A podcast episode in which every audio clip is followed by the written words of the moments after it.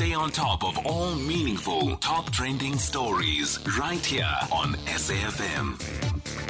Leading the conversation. Eight minutes to eight the time. Good morning. Well, you might have noticed a flurry of conversations and comments by people who all sort of related to the tobacco industry. And they all appear to be, in different ways, uh, opposing the introduction of the new Tobacco Control Bill. And the new Tobacco Control Bill is supposed to try and limit smoking. And just before we start this conversation, let me remind you what the evidence says smoking kills. That's what the evidence says. Well, now, the South African uh, Tobacco Transformation Alliance says that research shows that 28,000 jobs would be at risk if this new bill were brought in. Zach Motsamai is their spokesperson for the South African Tobacco Transformation Alliance. Zach, good morning.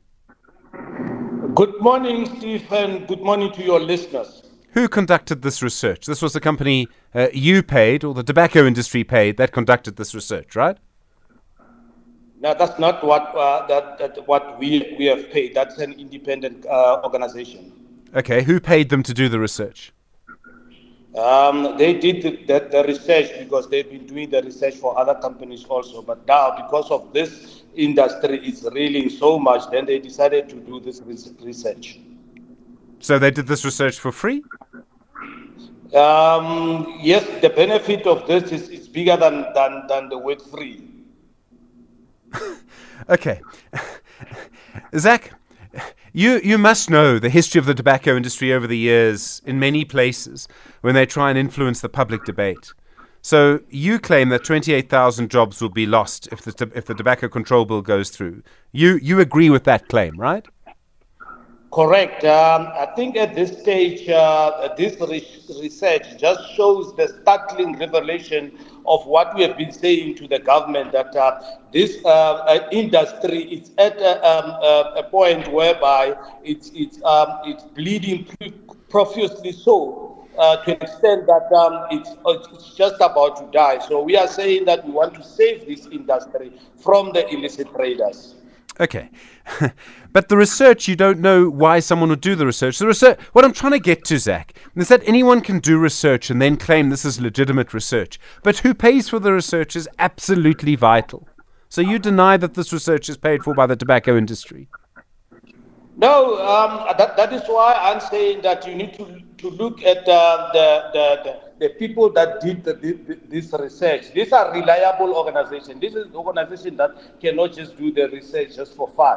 It's, it's an organization that is trusted, it's an organization that, that do the forecast.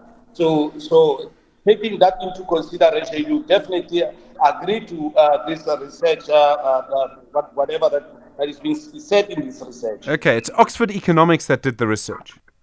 Correct. And didn't you commission them? Yes, we commissioned that. Okay, so why didn't you just so why didn't you just say so at the beginning?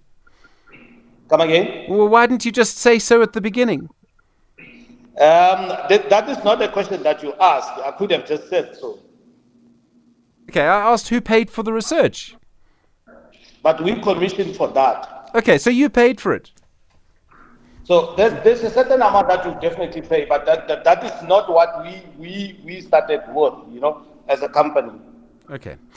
Um, the tobacco industry always makes the same argument jobs will be lost, it contributes to the economy.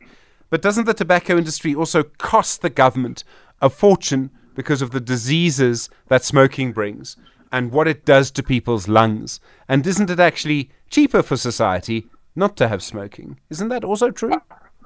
I think that is what the government has been saying for years.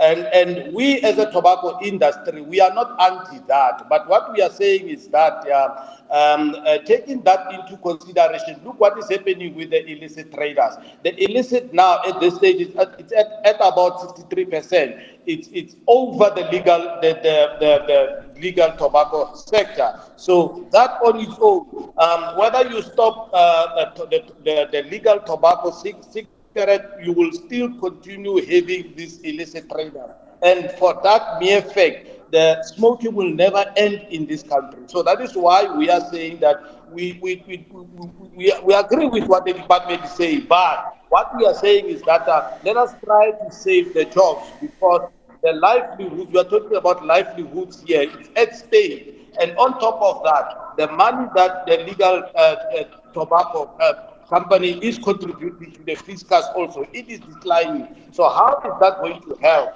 the poor? Zach Motsamai, thank you, spokesperson for the South African Tobacco Transformation Alliance.